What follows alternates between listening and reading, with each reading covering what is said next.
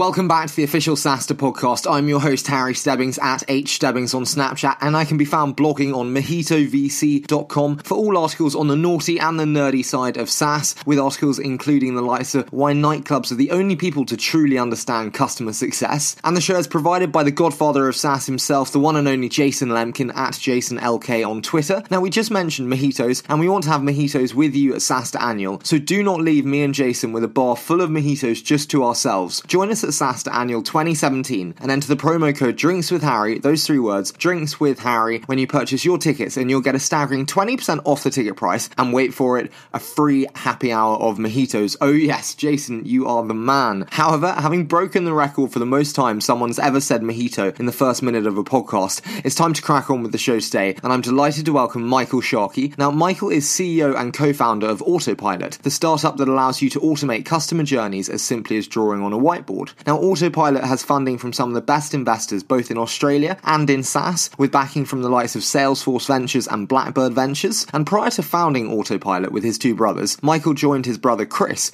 to grow startup Stayz into a top Australian rental booking site, which was acquired by Fairfax Digital in 2006, and again by HomeAway for $225 million in 2013. Michael also co-founded digital marketing agency Sharkey Media, where he helped grow Australian startups. And I'd also like to say a huge thank you to Matt Garratt at Salesforce Ventures for the intro to Michael's day. I'm really very grateful for that. But enough from me, so without further ado, I'm delighted to welcome Michael Sharkey, founder and CEO at Autopilot.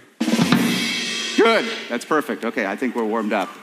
Michael, so fantastic to have you on the official SaaStr podcast today. I'm extremely excited and Australian, very different for me, but huge thanks to Matt Garratt at Salesforce for the intro. But thank you, Michael, for joining me today. Thank you for having me. It's wonderful to be on the show. Now, I'd love to get started today with a 2 to 3 minute founding story of Autopilot and how the business really got off the ground in the early days. Yeah, so I famously or infamously work with two of my brothers, which, you know, people find cool or odd depending on who you are. But we had built some startups in Australia together, mostly focused around consumer.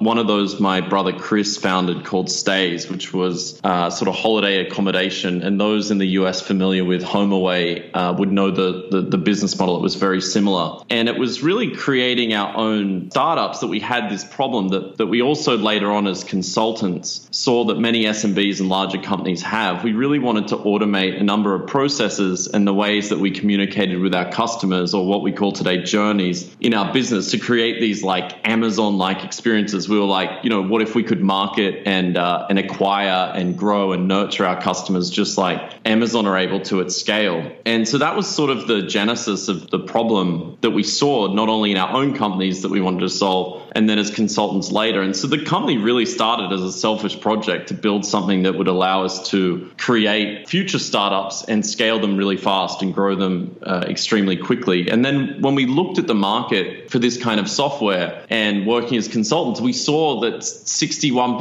of SMBs were still using batch and blast email marketing. It was like this 1990s way of marketing where you have a CSV and then you sort of treat email like direct mail and you sort of send out blasts to your customers based on, you know, different stages of the customer journey or, you know, trying to attract new leads. And it was really puzzling to us because you'd seen these companies where if they forget to do their blast or Mary's away sick 1 week in the marketing department, you would see these falls, you know, in their revenue or analytics or lead growth based on these processes, which could be automated. And then we looked at other technologies. So things like marketing automation, which was really just starting at the time, and it had very low adoption. I think at the time it was like 3 or 4% of the market in the US had started to adopt marketing automation. And it was really puzzling to us why people weren't automating these processes and trying to understand the customer better, really understand the customer identity and have these personal and contextual conversations with their customers. And so our first attempt at solving that problem was creating this platform called Bizla, which is like the stupidest name ever.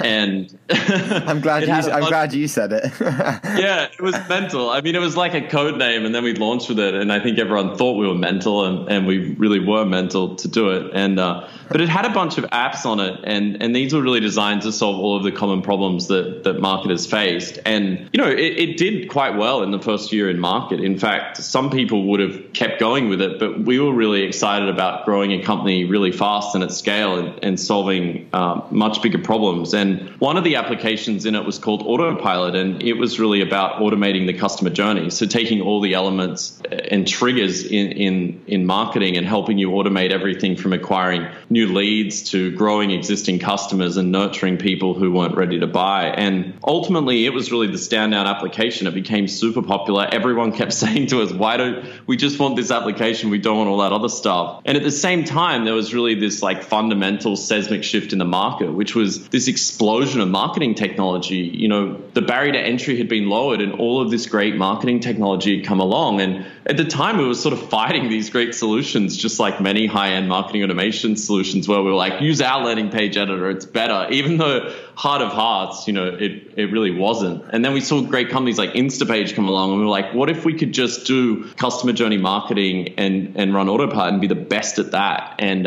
it was really finding that focus that paid off for us. And we launched the new Autopilot 18 months ago. And quite frankly, we thought it would be successful, but in the last 18 months we've signed up 2,000 customers. We're growing insanely fast month on month. And it's really resonating with people. And I feel like we really cracked the Da Vinci Code in terms of the problem we were trying to solve. And I want to talk about the model behind that incredible growth. As you said there, 2,000 customers in 18 months.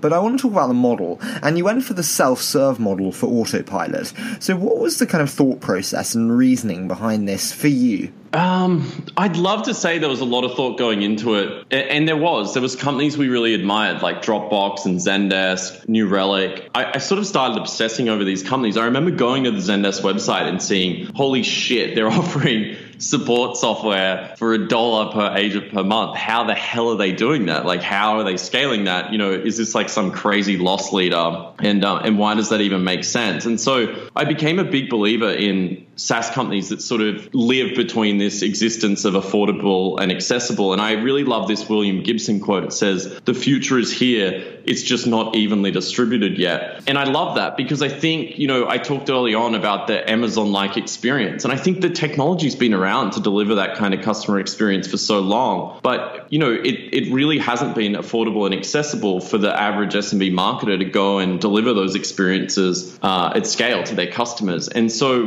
by having that obsession, I knew that we had to give people the opportunity to try this kind of technology, like get away from batch and blast email marketing and say, hey, I want to have a single view of my customer. I want to be able to do multi-channel marketing at scale and automate some of these processes that are taking me so much time. So really, you know, the thesis was, can we offer marketing automation at $5 a month for 500 contacts and just let people try this? And so, you know, again, people thought I was mental, but ultimately it's really this land and expand model. If you look at the market today, most people think that with B2B SaaS, you have to charge like $1,000 a month or $2,000 a month. And that focus means you have to go and hire a ton of salespeople, a ton of success people, sometimes like sales engineers, all sorts of different roles to really not only convince people to buy at those price rates, but also sign longer term contracts and then help them implement complex technology. And so I just thought the way I wanted to buy things when I was a 2 or 3 person startup sitting in a bedroom in my underwear was how I would like to be able to buy technology as my company grew. And so I was just intrigued by the opportunity to, as our CMO kind of famously says, create earthquakes from basements, be able to put my credit card in, get access to this great technology,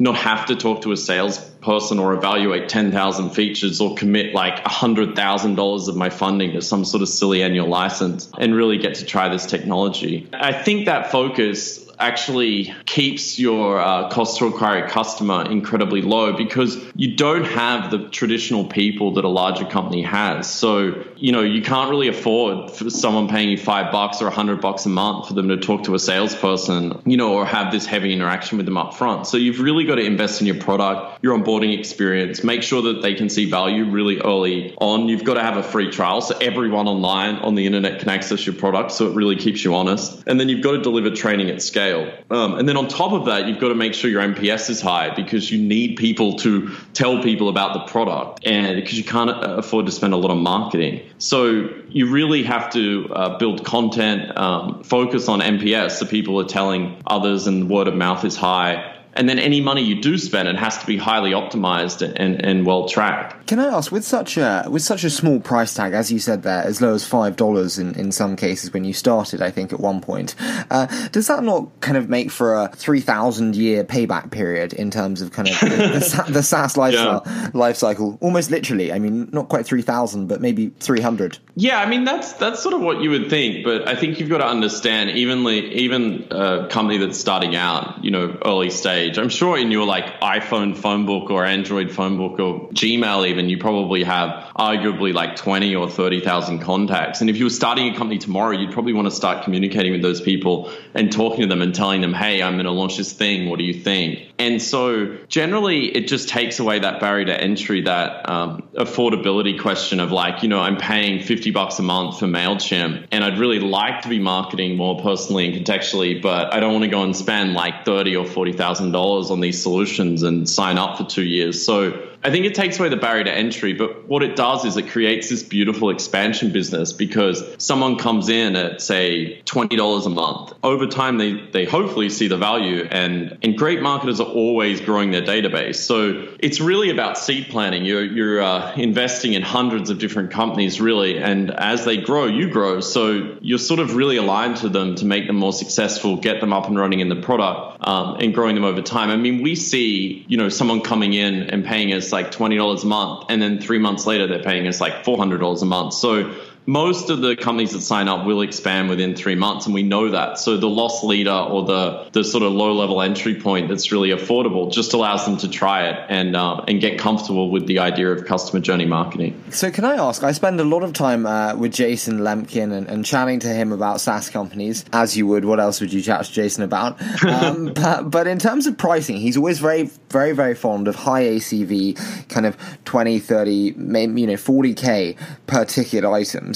Do you think then Jason's wrong in terms of stating that is a far easier model to serve, or do you think it's just a different way of looking at it? And kind of how was that in your thought process when you came to debate the pricing mechanism? Yeah, I mean, I think, like, just to be clear, this model doesn't work everywhere. You know, if you're selling medical software and you have about 1,000 people that you can sell your medical software to, it would be insane to do this pricing model. And then if you look at a company I really like called eShares, where they allow you to like manage your cap table and like allocate shares really easily. There's so much setup involved in a company like eShares, you know, like all the legalities involved of getting it set up. It's a really beautiful, easy piece of software to use, but there's a lot of setup time. And so again, if they had these low entry points and relied on their onboarding experience, it would be incredibly challenging to deliver a service at these price points. But if you have a large horizontal market, I mean, you look at email marketing, right? And every company has no excuse. They should be sending emails because it's the most effective channel. And so it exists over a large horizontal market. So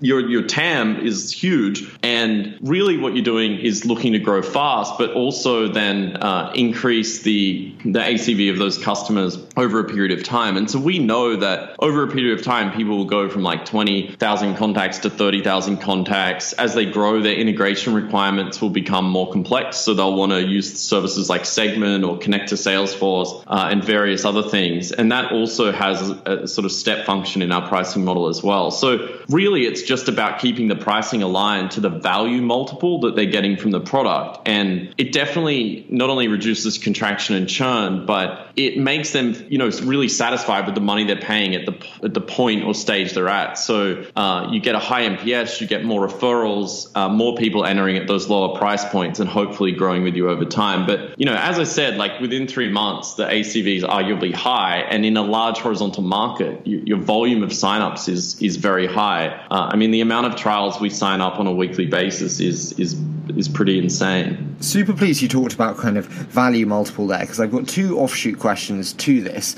and that is, how much to an extent is that increase in ACV due to upsell, and then how much is due to kind of just sheer volume increases with the growth of the companies? Yeah, so again, back to sort of what Jason talks about, you know, is that you invest in heavily in customer success and then make those customers super successful, and then they, you know, upgrade or you upsell them or something like that. And when you have a very high product focus, and when you're very much focused on delivering the customer experience through the product mostly at scale, because again, you can't really afford the people at those price points to deliver it, what you see is that the upgrade path is very natural. So, for example, in Autopilot, if your database goes from 20,000 contacts and then you go to a trade show and you're really successful there and you upload 5,000 more contacts, you'll actually go to the next pricing tier automatically. And so you obviously have the choice to upgrade or not, or reduce your database size. So it's very transparent and honest. But ultimately, we have the credit card on file. With one click, the customer upgrades. You know, we see the expansion occurring without any human intervention. Or without any resources, it just sort of happens. That's not to say at the larger level, you know, people paying us say $5,000-$6,000 a month when they have really large databases at volume, we do have people interacting with those people because it actually warrants it at that scale. But it's really about having the swimming lanes, the velocity business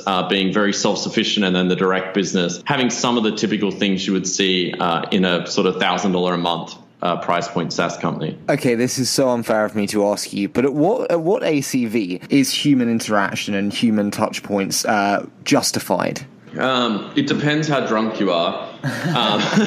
But really, for us, it makes sense a lot earlier than you would imagine, because we know the cohort basis to which we get an upgrade. So we know, if I could reliably or predictably tell you, I know a customer's going to upgrade at, say, a 70% rate. So 70% of the customers at one price point will upgrade within 3 months. Sometimes it actually makes sense to give those people a lot more interaction and a lot of human interaction to make sure they're successful and make sure they're doing great things with the product. Because if you know that pushes them above, say, $1,000 a month within 3 months, then that's a really great thing that we should be focused on. Now, to make that work at scale, you need automation, and I'm not trying to plug Autopilot, but what we actually do with our own product is we identify based on compelling events in the customer journey. So if you sign up and you show some particular demographics or different event-based behaviors, we understand that and we allocate that to a person on our team we call an advocate today. And an automated email come from that advocate saying, hey, it looks like you're off to a great start. Do you want to chat about ways of using Autopilot and building out customer journeys? And that has a link to a company I love called Calendly. And so they can just book their own time with this email. And then if they don't book it, it sends the reminder email automatically for the rep. And if they do book it, it allocates the lead in Salesforce, assigns a task. And so that rep basically comes in every day and their calendar's fully booked out. And so they can run at great efficiency. They're not sort of searching for opportunities to help customers expand or close net new sales. And so, what you see is rep productivity is incredibly high. So it's incredibly efficient. So you can actually interact at those lower price points. Mm-hmm. Hopefully that made sense. Absolutely. No, it did. But I do want to discuss 60 seconds SaaStr. So it's a quick fire round, 60 seconds per answer. I say a short statement. How does that sound? Great. So let's do the biggest mistake current SaaS companies are enacting with their email marketing. I think the biggest mistake is outbound, and it's probably controversial to say this, but I get probably 10 emails on a Monday morning at 8 a.m., with I wanted to introduce you to this service. We have customer X, Y, Z or Z, depending on which part of the world you're from. And to me, it's just an insanely lazy way of marketing. This explosion of sales automation tools, people are just scraping the web and batching and blasting people at will, and, and sort of spraying and praying constantly. And I really think the most successful SaaS companies today are creating these remarkable experiences, not only with their marketing, so creating great content, but also creating addictive product experiences that really lend themselves to other people sharing them and referring them to others. And so I really think if your business, especially early on, is solely reliant on bashing and blasting people, and that's your like first strategy and go to market, then, you know, you really should be concentrating on other areas. I think the thing that pisses me off about it most is it's just such a shitty experience getting all these emails, and I think it reflects poorly on their brand. So I would encourage people to, you know, create great product, focus on the product experience, and create great content so people are coming to you and you don't have to go to them. Okay, absolutely. Michael, 60 seconds, SaaStr. Oh, shit, okay. No, I do want to ask, you said there about the time, and I agree, Monday morning at 8 a.m. I get 10 too. How important is time sending and when you send it specifically to the conversion rates of emails, do you think? I think it really depends. I mean, we see so many businesses in so many different verticals that it really depends. And I think, honestly, going through the experience yourself, like humanizing it as best you can, like signing up for your own trial, filling in forms on your website, basically sort of secret shopping on your own website or in your own app is a great way of figuring out the actual time clicks. But for example, in our trial, we know like the day one email is critical, day three is critical. And after day three, if you're seeing no activity, it slowly unwinds and half-lives from there down. So time is critical, but it really depends on time zones and the business you're in and what you're trying to accomplish. What do you know now that you wish you'd known when you started Autopilot? Yeah, that's a really good question. I honestly think just focus. I traditionally have been so passionate about this whole market and super excited about solving every possible problem that marketers face. And it wasn't really until I focused on trying to be the best at one thing and really, you know, focusing in on customer journey marketing that I felt like, you know, we started not only succeeding, but the business started growing at such a fantastic rate. And so I would encourage people to just focus on one thing and do it best and not try and compete on multiple footings. It just doesn't really work that well. The importance of San Francisco to your growth as a company? I think it's important to be here, especially for us. We partner with a lot of companies, so it's really super easy to just like throw a rock at their business and go and talk to them. But I don't think it's super important. I think the internet's such a remarkable channel and a great way of distributing your SaaS product or service. And so, you know, we operate in 3 locations. I have a world view, but I still think having a presence in the US, given, you know, most of our customers are here, is critically important. So in this role that I have, I speak to many investors and founders, and they all say that within SaaS, the secret to success is minimizing churn. So I'd love to ask how you approach churn, and I know you focus 100% on net retention. So what does this approach look like for you? Yeah, so for those out there that are like, what the fuck is net retention? It's just the current MRR divided by the initial MRR times 100. So the easiest way of thinking about net retention is if a customer gives you $1, a 12-month net retention at 120% would mean that it's now worth $1.20 at the end of 12 months. And so to me, that's a fantastic business because no matter what happens with contraction or churn, I know with net new revenue and expansion, I'm actually growing my customer base and existing customers are reinvesting. So that's why I obsess over 12-month net retention. And a lot of, if you look at sort of the best velocity SaaS companies like Zendesk and New Relic, they have really high rates of net retention. I think at SaaStr actually, I think it was New Relic said their net retention was around 127%, which is absolutely amazing. So I think why we obsess about it is in the SMB world, you can have higher churn rates. Typically, HubSpot's a great example of that because SMBs frequently go out of business more often than, say, their enterprise counterparts. You know, without sounding, again, like some sort of huge plug, we use Autopilot pretty heavily to map the customer journey and really focus on building these journeys around everything from when people trial to onboarding to making sure, you know, they refer people to us. And by focusing on those components of the customer journey, we're able to sort of mitigate churn and contraction. So a good example of that is if we see usage dropping in the application, so people aren't sending emails anymore, we're able to automatically re-engage them. And, you know, if I talk about sort of that higher MRR business that I spoke about earlier, we're able to engage them with a person and really understand what's going on. And then at the lower end, we're able to look and say, okay, well, they haven't added the tracking code to their website yet. So let's send them an email and tell them the benefits of doing that. And so by automating those processes and focusing on all of those reasons why people might contract or churn from our product,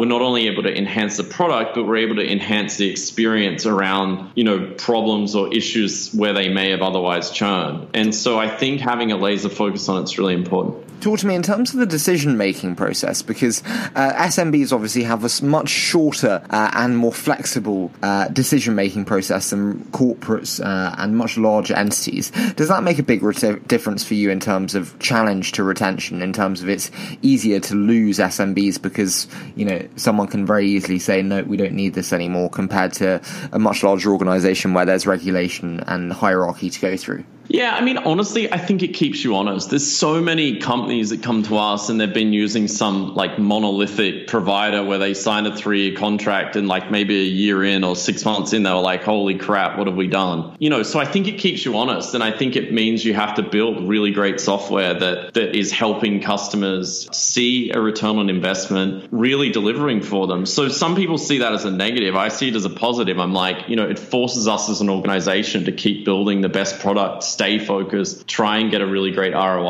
and try and get people sort of deeply embedded in our ecosystem and get value from that. So, you know, I think it's ideal for a lot of investors to say, oh, they've got like, you know, 100 3-year contracts, but I don't necessarily see month-to-month payment as a negative thing. And, you know, as long as we're seeing great results that we're achieving with our customer. And Michael, it's been such a pleasure to have you on the show today and to hear about the Autopilot journey. Seriously has been fantastic. Huge thanks, as I said, to Matt at Salesforce, but thank you so much for joining me today. Yeah, Harry, thanks so much for having me and thanks for doing this. I mean, it's such great content. I listen all the time and it's really helpful for people like me. So thank you. A huge thank you to Michael for giving up the time today to come on the show, and I have to say it's such an awesome feeling for me personally to have someone I respect as much as I do Michael say they love the content. Really means a lot. And if you love the show today with Michael, then do not stop at the podcast. Head over to SaaStr and buy your SaaStr annual 2017 tickets. For the first year ever, these tickets come with exclusive membership to Harry's Drinking Club. Yes, I did just make that up. All of you who do, just enter the promo code Drinks with Harry, those 3 words, Drinks with Harry, when you purchase your tickets, and you'll get an awesome 20% off the ticket price and membership to the Drinking Club, where you'll receive a happy hour of mojitos, courtesy of Mr. Jason Lemkin, who you can also find on Twitter at JasonLK, and you can add me on Snapchat at HStebbings. As always, I so appreciate all your support, and I really cannot wait to bring you next week's shows.